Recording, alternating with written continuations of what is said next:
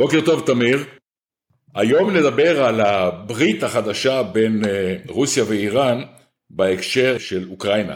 נוצרה פה ברית שלכאורה היא ברית של אה, מדינה אחת שהייתה זקוקה לסיוע במערכות מסוימות ואיראן שזקוקה אולי לכסף, אבל יש פה הרבה יותר מזה. יש פה ברית מסוכנת בין איראן ורוסיה, שההשלכות שלה הן מעבר למה שקורה היום באוקראינה. כשאני מדבר עם המומחים הם אומרים שהרוח הגבית שמקבלת איראן מהברית הזאת יכולה להשפיע בהרבה כיוונים. ראשית, רוסיה יכולה לתת לאיראן דריסת רגל יותר גדולה בסוריה, מה שלא טוב לנו. אנחנו מנסים כל הזמן לפגוע במטרות איראניות בסוריה, בעיקר משלוחי נשק אה, שהולכים לחיזבאללה בלבנון.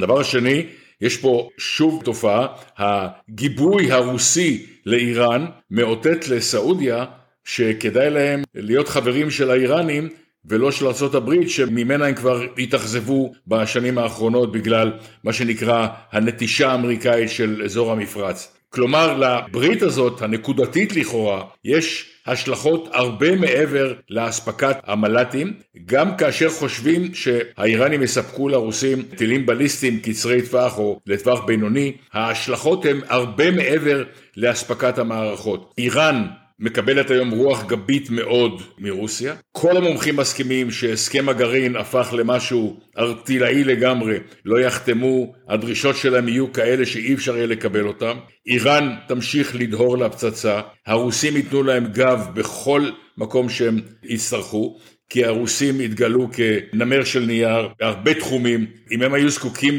לאיראנים בנושא של מל"טים, זה מוכיח כמה הם מפגרים בתחומים שהיום בעולם הם רצים קדימה, אפילו אם ניקח מדינות כמו טורקיה שהתחילה בתחום הזה מאוחר יחסית לכל העולם. כלומר, הברית הלא קדושה הזאת בין מוסקבה וטהרן צריכה להדאיג את ישראל, את ארצות הברית ואת מדינות המפרץ. מה אתה שומע בעניין, תמיר? כבר אמרנו בפודקאסטים קודמים, אין לי ספק שהרוסים ישלמו לאיראנים במטבע ישראלי.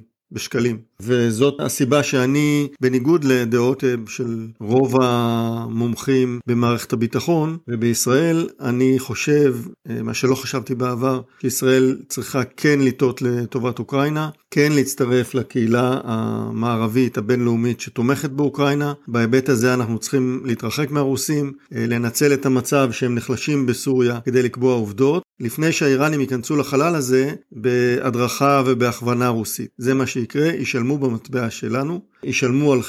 בעצם ההתקרבות בין איראן לרוסיה תבוא על חשבוננו, ואם אנחנו לא נתכונן מראש, אנחנו נהיה בעמדת חולשה. דבר נוסף זה התוצרים שאיראן מקבלת מהתקיפות הרוסיות באמצעים שהם מספקים להם, בעיקר כרגע זה מל"טים מתאבדים או הם לא בדיוק משוטטים, הם טילי שיוט ממונעים במנועי בוכנה. הטילים האלה יושבים עכשיו על מערכות הנחיה מבוססות גלונס, המקבילה ל-GPS מתוצרת רוסית. המערכת הזאת מיוצרת ברוסיה, אני מניח שאין להם מגבלות לייצר אותה, כיוון שהם פיתחו אותה, הלוויינים שלהם והמערכות האלקטרוניות שלהם. והאיראנים ברגע שיקבלו גישה למערכת הזאת, גישה ישירה שהרוסים יפתחו להם, ייתכן שיהיו פחות פגיעים אז אנחנו צריכים לקחת את זה בחשבון. רוב מערכות התקיפה האלקטרונית כנגד מל"טים יודעות לטפל גם בגלונס, אבל מבחינת האיראנים, ברגע שתהיה להם גישה למערכת ניווט לווייני, אני חושב שהם יוכלו להתקדם הרבה יותר מה שהתקדמו עד עכשיו, שבעצם השתמשו בציוד מסחרי בלבד.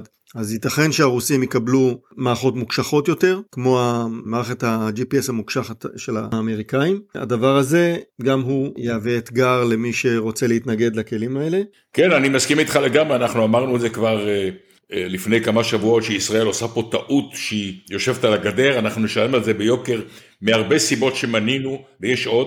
בימים האחרונים אני שומע יותר ויותר קולות שאומרים שאנחנו עושים טעות. אבל כולם עסוקים פה בבחירות, לאף אחד זה לא מעניין, כולם מצהירים הצהרות ריקות. אנחנו נשלם על כך בגדול שאנחנו לא מסייעים, על זה שרק שלחנו להם קצת תחבושות ו- וקצת אה, חומרי חיטוי.